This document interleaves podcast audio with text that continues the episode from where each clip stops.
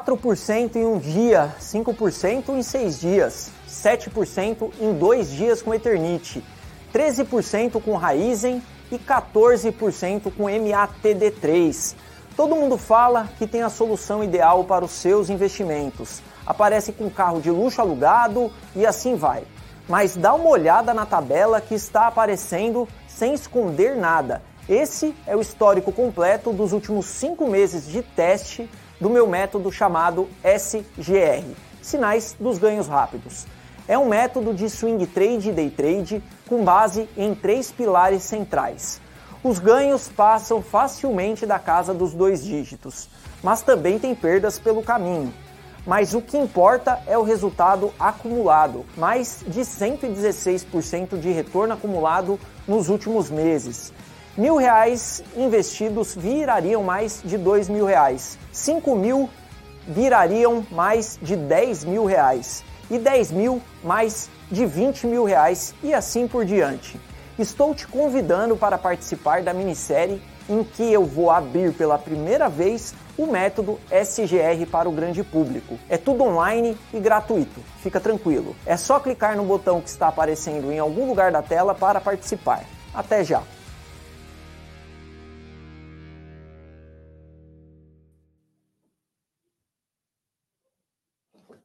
Olá, seja bem-vindo a mais um fechamento de mercado levante comigo, Flávio Conde. Hoje é quarta-feira e o programa de hoje é dedicado ao Trap Sales, que escreveu com o Felipe, é um baita profissional, concordo 100%. A Silmara, que pediu para eu estudar o processo de reajuste tarifário da Silmara, eu vou dar uma olhada.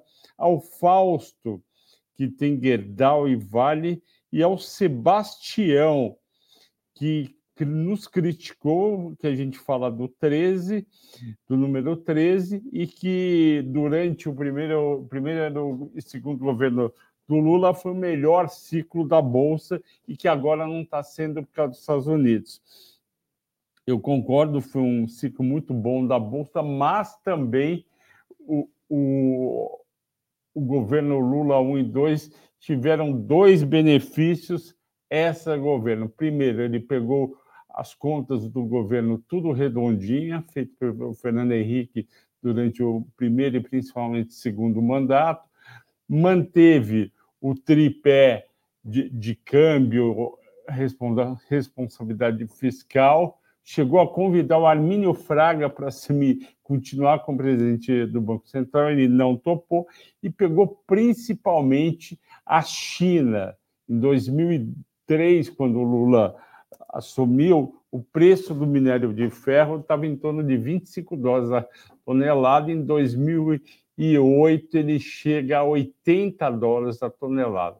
Portanto, teve todo um período aí muito bom. De toda forma, não tira o mérito dele. Realmente, ele teve um governo muito bom, o primeiro e segundo governo, do ponto de vista econômico e do ponto de vista de investimento em bolsa. E agora a nossa bolsa não está indo bem, não por culpa dele, mas porque o que está segurando são os juros americanos. Concordo com você, Sebastião. Obrigado pelo comentário. Bom, é, antes de falar da bolsa, vocês viram a nossa nova uh, campanha. É a campanha liderada pelo, pelo analista Ricardo Afonso, o grande analista Ricardo Afonso, de análise técnica e gráficos. Aliás, hoje ele vai estar tá aqui. Eu convidei ele para vir pro, em homenagem ao Túlio, nosso cliente do Mais 10 de Curitiba. Um grande abraço, Túlio, e dono da pizzaria Fratellos, lá em Sorocaba, além de ter uma bela empresa de instalações elétricas. Pois bem, tem essa campanha nova que está sendo lançada, SGP, que é Sinais de Ganhos, SGR, Sinais de Ganhos Rápidos. Ricardo, depois você me corrige se, se tem alguma coisa errada. É, é uma sala de ao, é uma sala de trade ao vivo onde ele combina day trades e swing trades com ganhos bem consideráveis. Vocês viram aí na campanha ele vai conversar mais com a gente e vai contar sobre isso. Mas vamos primeiro como foi o mercado hoje. Bom, o mercado ruim, a bolsa caiu durante todo o dia, fechou com 1,60 de queda, 114.060 pontos, um volume razoavelmente alto, 29 bi contra 21 bi da quarta passada. Isso daí, essa diferença de de 8 bi foi devido ao vencimento de opções de Bovespa hoje. E por que, que a bolsa foi assim? Foi uma combinação de fatores negativos. O primeiro fator negativo que eu já tinha visto à noite, falei isso, vai pesar, foi os países árabes cancelando a reunião que ia ter na Jordânia né, com Biden por conta daquele bombardeio de Israel naquele hospital em Gaza. Pois bem, isso foi, foi, foi um ponto, fez com que o petróleo subisse 1,5%. O petróleo mais alto pode ser inflação mais alta, juros futuros subiram bastante nos Estados Unidos, foram de 4,80 para 4,90, é o maior índice em anos, vai chegar daqui a pouco em 5% e aí o Nasdaq caiu 1,6%, o Dow Jones caiu 1%.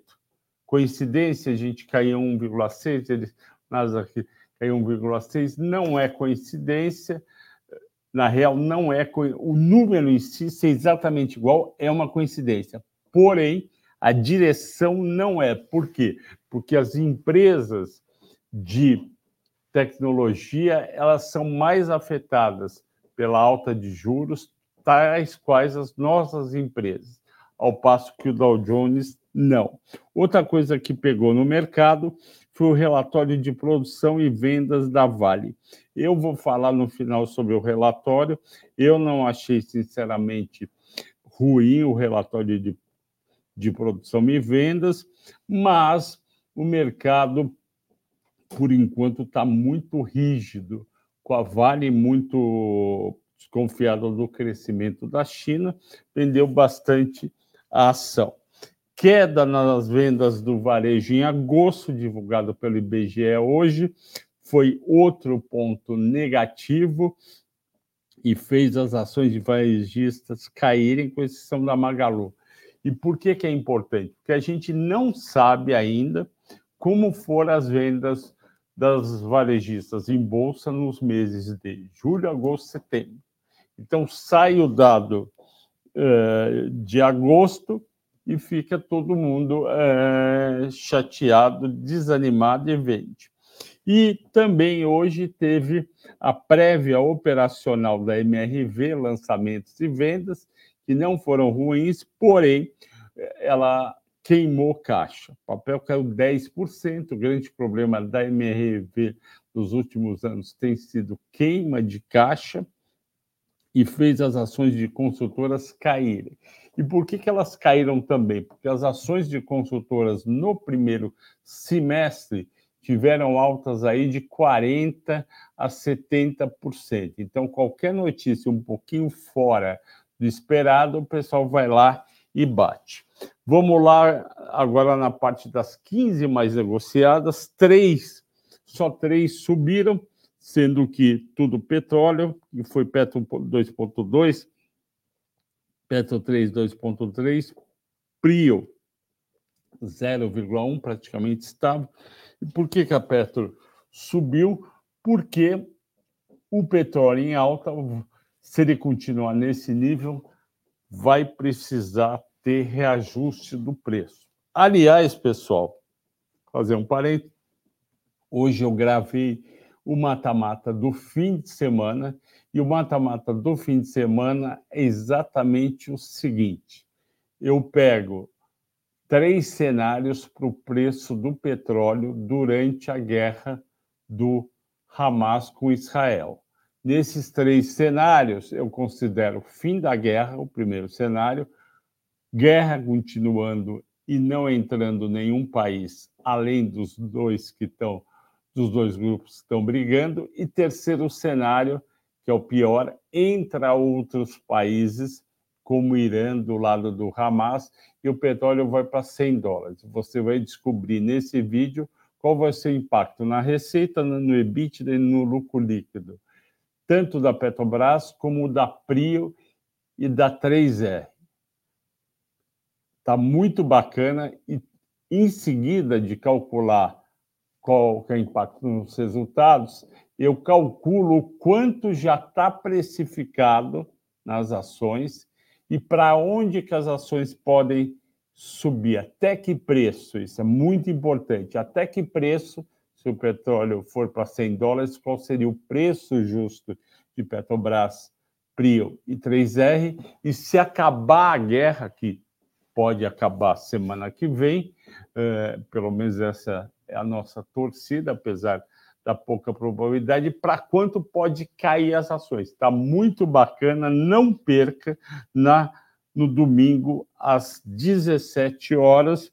E eu agradeço aí as 25 mil visualizações até agora. Muito obrigado, eu estou muito feliz.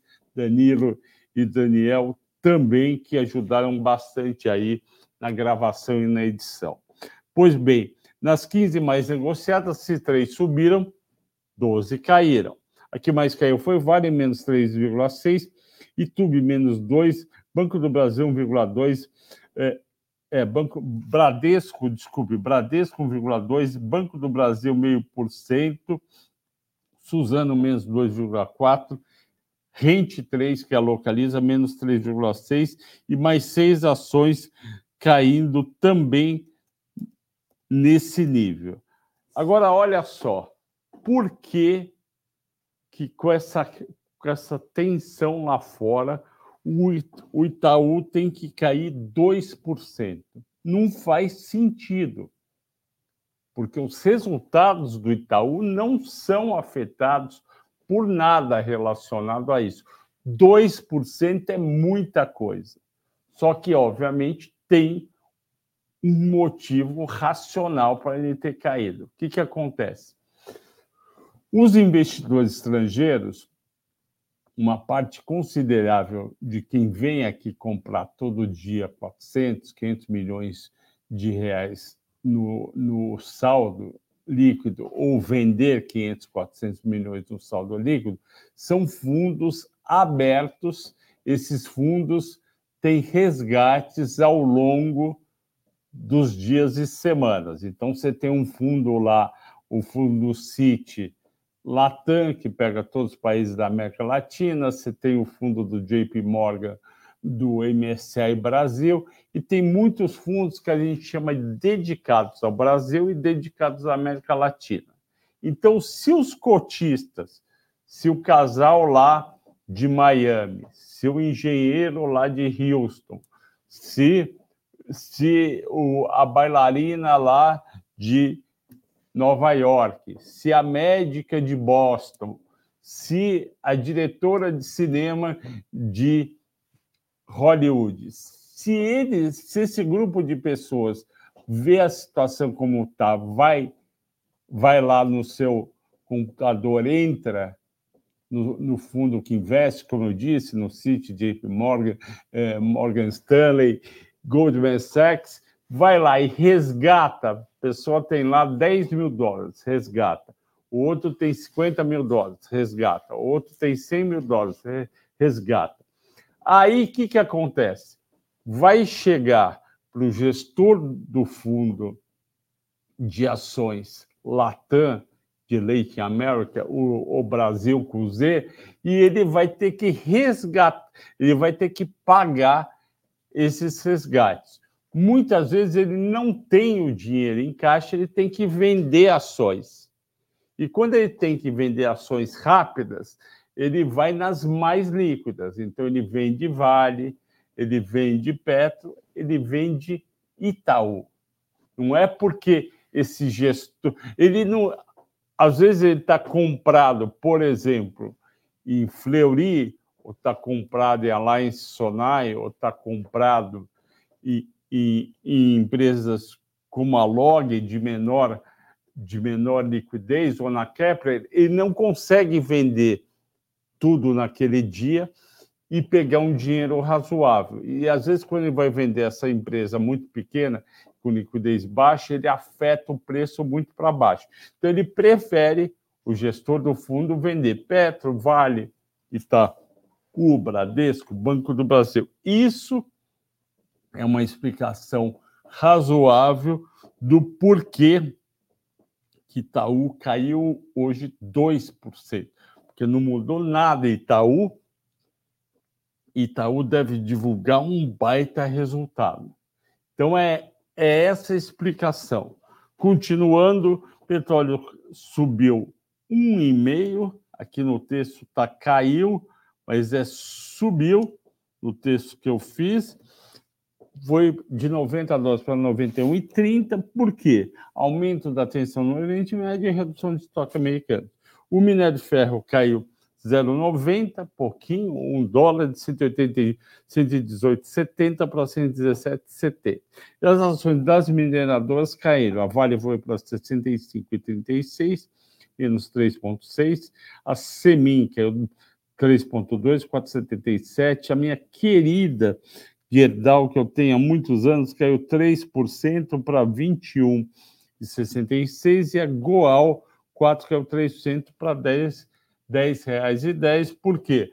Aquele, é aquele raciocínio que eu acho totalmente errado. Se a Vale cai 3, a Gerdau tem que cair. A Gerdau não vende minério de ferro, não produz minério de ferro, o pouco que ela produz é para consumo próprio, então não faz sentido cair tanto. Mas contra fluxo não tem argumento. Se é a história lá, lá do, dos resgates dos fundos. Isso vale também para Fundo Brasil. Se a pessoa vai lá, as pessoas vão lá, resgatam dinheiro que elas têm no fundo da XP, o gestor da XP tem que vender e vende as posições mais líquidas, que inclui Gerdau. Nos Estados Unidos aconteceu uma coisa bem preocupante, que eu já venho avisando aqui, que a trade de 10 anos, que estava 4,60 4,60% na sexta-feira, hoje bateu 4,90 e vai bater 5. Cada 0,10 que sobe, hoje subiu 0,10, a bolsa cai 1. Hoje, quanto que é o Dow Jones? 1. Quanto que é o Nasdaq? 1,6.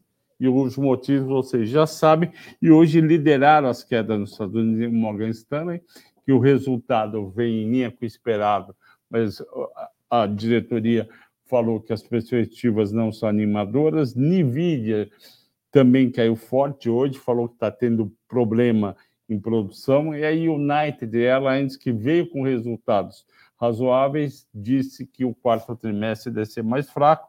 O dólar aqui só subiu um centavo, é volatilidade. Na sexta-feira, dia 13, ficou positivo o volume em 450 milhões, ou seja, estrangeiro comprou 405 milhões, mas vendeu. A Miglu, não sei porque subiu 2,3 a 1,73. JBS 1% de alta por causa do dólar. Minha querida BB Seguridade 0,80 de alta, 31,89. Eu fiz a, aquele mata-mata, eu acho que vale muito a pena ter bebês cuidado. MRV já falei, que é o 10, Gol, que é o 7.1. Ricardo, meu amigo, pode vir, por favor. E Gol e Azul sempre cai quando o petróleo sobe. Açaí, que é 6,4. Eu achava que estava muito barato a 13,50. Acho que está mais barato ainda hoje. Vamos 3, está difícil. 6 e 20, Guatemi 5.7. Agora é a hora mais importante do dia. o meu grande amigo Ricardo, ele vai contar para vocês um pouco, pode contar, né? Do, Com certeza. Do SG...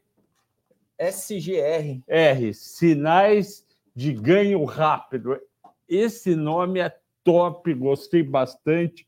Conta para gente, por favor, o que, que é Está até passando aí, é uma sala ao vivo de day trade e swing trade, e vai ter um grupo chamado de Sinais no WhatsApp. É um baita de um produto. Clique no link da descrição. É o novo projeto do Ricardo Afonso, nosso analista CNPI-T, o T é de técnico. Conta para gente, Ricardo, por favor. Experiência, acho que nova para a gente, para Levante, né? A sala ao vivo, para aqueles que gostam de acompanhar o mercado, geralmente acompanha o mercado sozinho, vai ter essa oportunidade de ficar comigo na parte da manhã. A gente vai acompanhar desde a abertura até a hora do almoço ali, que geralmente a liquidez acaba, a volatilidade dá uma diminuída, então tem a sala ao vivo. As recomendações que acontecerem na sala vão via WhatsApp, né? Que é algo inédito também, que a gente não tem na Levante, então fica muito prático para você acompanhar, para você operar. Se você não quer ficar na sala, você vai receber também as recomendações. A gente vai trazer né, técnicas ali de swing trade com ações, day trade com ações, de repente um pouquinho de índice, um pouquinho de mercado futuro também. Então, para você que gosta de curto prazo, gosta de análise técnica, é uma oportunidade de se desenvolver. Não são só as recomendações, né? A sala ao vivo pode entregar conteúdo educacional, a gente pode falar de análise técnica, pode tirar dúvida de carteira, de opções, enfim. Vai ser um espaço aberto e você, como né, assinante, talvez participe lá também com a gente a oportunidade de tirar suas dúvidas, de aprender, de conviver com outros investidores, né? A gente vai criar uma comunidade. A ideia é criar uma comunidade ali que as pessoas consigam trocar informações ali. É isso. É isso? Projeto novo, desafio novo, vamos para cima. Né? Eu achei muito bacana. Se eu tivesse tempo, eu não tenho, eu participaria com certeza. Eu já acompanhei muita sala ao vivo nessa minha jornada, né? Até é. chegar na Levante. Eu já acompanhei sala ao vivo de um monte de investidores. Agora, para mim, é um baita de um prazer fazer parte. Ótimo, parabéns. Você merece essa sala ao vivo e o pessoal vai gostar bastante. Vamos lá. O Júlio Nogueira, para você olhar Copasa e Fleury. Enquanto você vai procurando aí, as duas, Júlio, eu gosto bastante, são duas empresas é, de fundamentos muito fortes. A Copasa decepcionou um pouco o mercado, porque no primeiro, tri, no primeiro trimestre estava um nível de, de despesa administrativa e de vendas gerais, que era um nível fora da curva para baixo. No segundo trimestre voltou à média normal e a, o mercado não tinha sido avisado, não gostou. Mas agora, todo mundo sabendo, eu acho que vale muito a pena e a Copasa tem chance, apesar de pequena, de do governador Romeu Zema tentar privatizar, vai ter a privatização de Sabesp esse ano, que é uma privatização esse ano não, ano que vem, uma privatização muito esperada e a Copasa pode ir atrás. E a Fleury, que juntou com a Hermes Pardini, é o melhor laboratório de análise clínicas do Brasil, é um baita do, do, de um laboratório, já conversei com médicos, já conversei com fornecedores, gostam bastante, os números são bons, a empresa é barata, mas não anda. Por quê? Porque o setor de saúde perdeu aquele, uma palavra antiga que o meu pai usava, elan, elan, e, e ou seja, perdeu a, o charme, perdeu o atrativo que tinha e os investidores meio que largaram. Então não adianta, se não tem se não tem fluxo de gente falando eu quero comprar, o papel não, não sai muito do lugar. Mas o Ricardo aqui vai fazer análise agora de Copasa e Fleury. Copasa, eu comentei, aí gráfico na tela. Copasa, eu já tinha comentado dela há alguns dias atrás, né? Valorização, privatização e tudo mais. E ela faz um movimento retornando para essa faixa dos 16 reais e esse desenho que ela faz aqui, né, essa, essa rabiscada que ela faz, né, uma perna de alta aqui, e ela corrige dentro dessa, desse canalzinho, é uma cunha ascendente isso, né? O que quer dizer? Que pode gerar continuidade desse movimento de alta, né? Um padrão bem bonito, aliás, está na Copasa. Então, é uma faixa de preço bem ok. A questão é, né, mercado bem assustado aí com é. guerra, juros subindo, né? Tá amassando alguns papéis. Mas a Copasa é um que voltou aí para esses 16 reais e é uma faixa de preço que eu olho com bastante carinho, tá? Por conta de saber de privatização e talvez uma continuidade de movimento aí também, olhando só o técnico. Eu queria te dar parabéns, Ricardo, por ter feito essa adaptação no, no... fundo e nas cores. Ficou eu, melhor? Ficou bem melhor. Parabéns. Eu acho que foi a Giane, né? Isso, ela comentou. Um abraço né? para você, Giane, de Curitiba, médica veterinária. Gente um boa. grande abraço para você, simpática, inteligente, agradável. Eh, então, olha, a gente sempre considera o que vocês estão sugerindo e tá aí, ficou muito bom. Para... Melhor, né, para enxergar. Muito bom, sentido. muito bom. Mandou bem, Ricardo. Mas, ó, se com gráfico, só com gráfico ele já fez isso, imagine na sala ao vivo o que ele vai fazer para vocês. Vamos lá, Fleury. Fleury é o que o Flavião falou, né? Baita de um papel, eu gosto também de Fleury, mas não anda, né? Não anda. E Desde veio 2022 lá... parou de andar. E parou de andar. E ele vem lá de cima, né? E veio lá de cima. Ele vem lá dos, se a gente olhar aqui, né, 2020, né, vamos considerar a pandemia aqui, mas 2020 lá nas máximas dos 25 reais, né? Uma queda de Putz quase 50% né, do papel. Não, e, e, a empresa não piorou. Não, não piorou. A gente já, eu já olhei muito essa região aqui, achando que ia andar. Eu falei, pô, agora vai, agora vai, agora vai, e não entra fluxo em Fleury. Então, para quem gosta do case, às vezes ali gosta, é uma fase muito boa para acumular ações aqui, né? Em via de de uma expectativa de melhora no papel, mas geralmente o papel quando fica muito travado assim para andar, só se acontecer alguma coisa, entregar um resultado muito bom, Isso mesmo. alguma aquisição, juntar aí com alguma outra empresa, senão não destrava valor, né? Resistência nos 16 e 12 e lá para cima depois, nos 18, né? Não, e o mais incrível é que ela juntou com a Hermes Pardini no começo, a Hermes Pardini é de é de Belo Horizonte, operava mais a, a região Nordeste e o papel não deu muita bola, entendeu? Não. Eu acho que deve ter sido isso aqui, não foi? Maio, será? Mais ou menos? É, deve ter sido esse movimento aqui. Aí é, ele mudou de faixa, ele até ficou numa faixa. É, é, é um processo, mas tá bom, vamos lá, bola para frente. O Douglas pede aqui para hum. você é, Taesa e Gerdau. Vou começar com Gerdau, né? Gerdau apanhou hoje, coitado. Meu Deus entre, né, entre as, as siderúrgicas Muito ali. Triste. é, mas aí a gente comentou, lembro que eu, eu, e o Flávio comentamos aqui que de repente Gerdau vindo para essa faixa aqui, tá vendo essa faixona hum. marcada aqui, vai para os 20 reais. De repente o mercado pode olhar com um pouco é de carinho para Gerdau e talvez achar que está muito amassada. Mas Gerdau, se a gente só olhar técnico, tem espaço para mais quedas aí, tá? Eu acho que esses 21 reais é um suporte não muito relevante por conta desse rompimento. E qual é esse mínimo de 17 aí? De 17, aqui, assim, mais 17, ou menos? 17,50, mais ou menos. E quando foi? Foi em março? Foi em julho de 22. A julho de 22. 22 é. Foi quando o Ibovespa bateu, acho que 97 mil pontos. Julho de 22. Dá para juntar o Ibovespa aí? Dá até dá para juntar é, os dois, mas aí vai é, dar. vai dar... Ó, julho de 22, é isso aí, ó. Que foi quando bateu os 95 mil pontos lá. É, te, te, teve um, um médio pânico na época. É. Ok, então vamos. Mas ficar... GGBR eu acho que não está num time ok ainda para quem pretende ter o papel, muito menos para trade ainda. Eu acho que está bem consolidada, né? Bem travado o papel. E no curto prazo, mais tendência de baixa. É, eu acho um absurdo esses investidores que vendem, pode portar isso, que vendem Gerdau quando, quando a Vale cai, porque um é minerador, a outra é siderúrgica.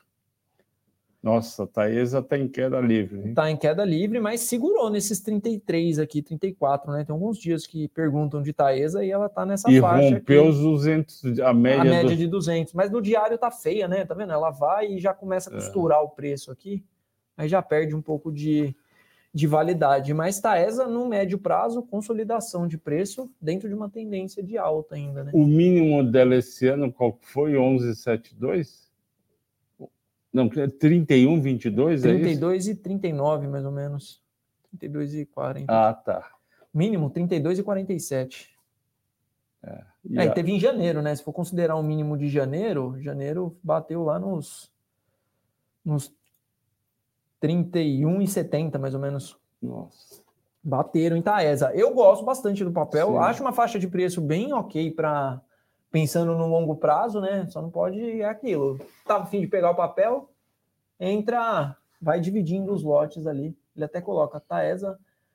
É, fiquei feliz com a queda da Taesa, mas não com a queda da Gerdau e reentrada no papel entre a 24 e 40. Cara, um monte de gente pegou Gerdau, né? É. Ela veio para esses 24 reais aqui também. Eu achei que fosse segurar aqui nessa faixa aqui também, mas não segurou. Gerdau passou batido também. Não, Agora, Gerdau, Vale, Itaú, esses papéis quando caem não é para ficar preocupado, porque você não está comprado em IRB, CVC, é, Melius, você está comprado em empresa que tem 50 anos de vida, produz, ganha dinheiro, às vezes ganha um pouco menos. A gente não pode esquecer uma coisa muito importante, esse dado eu gostaria que vocês não esquecessem o, o tanto que é negociado por dia da Petrobras equivale, eu já fiz essa conta, entre 2% e 3% do total de ações. Então, vamos fazer o, o raciocínio inverso. Se é 2% do total de ações, significa que 98% dos acionistas não comprou nem vendeu naquele preço. Quando você vai para uma empresa menos isso, e isso é, é Petro que é a mais negociada. Quando você vai para uma empresa menos negociada, do tipo Gerdau, cai para meio a 1%. Quer dizer, se for 1%, significa que 99% falou: não, nesse preço eu não quero saber. Então, você você não precisa se preocupar tanto com o preço que o Ricardo chama de tela, né? com o preço que está lá na tela do teu computador mostrando. Porque aquilo é um percentual mínimo. E não se esqueçam que eu sempre falo do Barce, ninguém ganha, ninguém sai de de poucos mil reais para dois bilhões e meio de reais se o cara não é bom. Eu posso até discordar ou vocês de uma ou outra ação que ele compra, mas um cara que vai para um valor desse é porque o cara é bom. Ele comprou Eletrobras quando bateu dois, três, quatro reais. Eletrobras acima de 30 e bateu 42 no ano passado. Então, é, não fique preocupado você que está começando, está seguindo a gente, está comprando as séries, está entrando no Infinity ou no Sala VIP, calma. Calma que aqui na Levante você está para construir patrimônio e também para ter uma certa emoção e ganhos de curto prazo. Com certeza. A emoção não pode faltar, né? Mercado a gente e não vale também um outro ponto. Às vezes, quando a posição às vezes está te dando um calor, será que não está desbalanceada essa sua carteira, né? Será que você não está com muita Gerdau, quando você poderia ter um pouquinho de Gerdau, um pouquinho de banco, um pouquinho de outras coisas, né? Às vezes dá esse calor porque está desbalanceado, né? Você vê, Boa. às vezes a carteira dando uma queda ali por conta de uma posição, duas ali que está muito exagerada. O Amauri Vieira, que está sempre com a gente, muito obrigado. Bancões ou fintech? Quem é o mais favorecido com a provável queda da Selic? É, você perguntou de fintechs, quem são é, em bolsas fintechs? Será que você está falando de, do banco do Nubank? Será que a gente você... não tem, né, fintech? É... Eu estava tentando lembrar na minha cabeça aqui algum, algum negócio. Me escreve depois, a Mauri. 011 98346 9005 011 98346 9005 e me explica melhor. Os bancões, se a Selic chegar em 10% no final de 2004, vão ser favorecidos, mas não se esqueça que não é apenas a Selic que influencia nos resultados, tem o índice de inadimplência, tem os resultados dos bancos no exterior. Toda vez que o preço de banco cai nos Estados Unidos, derruba preço de bancos no mundo inteiro. Tem a taxa de longo prazo do Brasil, além da própria Selic, que influencia. Tem a ocorrência, como teve de uma Americanas, que atrapalha o, o, a precificação joga para baixo de todos os bancos, mesmo daqueles que não entraram, que eles falam, quem sabe eles não vão estar no, na próxima grande queda. Então, esse tipo de coisa acontece. Por favor, escreva para mim, Mauri, quem são os fintechs, ou volta aqui amanhã e fala. O Herbert Mendes pergunta para mim: estou com 40% de lucro em Petrobras, parabéns. Realizo o lucro ou espero os próximos dividendos? Sinceramente, eu manteria Petrobras e ia ganhando os dividendos. Por quê? Porque você corre o risco de vender com lucro e nunca mais pegar. Então, e ainda tem esse risco favorável, né? Só para Petrobras e petrolíferas, o petróleo para 100 dólares e ela subir mais 5, 10%. Então, toma cuidado. Quando for o inverso, eu aviso você. Uh, você quer mostrar, por favor, o gráfico de Petrobras para a gente ter uma Com ideia? Com certeza. Obrigado. Petro não tem freio, né? Não tem freio. Petro não tem feio, né? Tendência Nossa. de alta bonita, subindo forte e volume também entrando, né? Tem muita gente, acho, montando realmente posição ali, buscando um pouco de proteção nesse call de petróleo com Petro, né? Já que não tem a ingerência, né? A gente não tá vendo o governo se intrometer, então o papel tá andando livre ainda, mas se petróleo continuar puxando, mas já tá bem esticada, né? Olhando o ponto de vista técnico, quem pegou, pegou, quem não pegou, acho que não vale a pena dá para esperar talvez um retorno às médias, que já está bem distante, né? Distância da média de 200, da média de 21, ó, subindo e sem freio, ó. não tem nem análise técnica, não tem resistência para cima. É, Petro, acho que tem alvo em 42, está conversando com, com outro analista da casa aqui, tem alvo para 42. Enfim, quando acontece alguma coisa no papel, não tem análise técnica, não tem nada, não simplesmente não. anda. O Wellington Santos pergunta até onde vai a queda de Gerdau. Não dá para saber, Wellington. Não dá mesmo. Porque a gente tem aí o minério de ferro e principalmente a Vale para atrapalhar. O Washington Rosário de Indaiatuba, um abraço para você aí em Indaiatuba. O que será que acontece com as educacionais só cai? Washington, as educacionais e Dux, Cogna principalmente, elas estavam com muita gordura de ganho. Isso daí é uma coisa que chama vendedores. Você, você pega uma ação que subiu 80 no, no ano, não é, Ricardo? 60 no ano, o mercado começa a cair, o cara fica nervoso, ele vai lá, bate, vende e bota no bolso. É isso que está acontecendo, não mudou em nada o cenário, continua positivo para as duas. O Rodrigo Silva diz que estamos entrando à deriva. De fato, a gente está à deriva do que está acontecendo lá fora.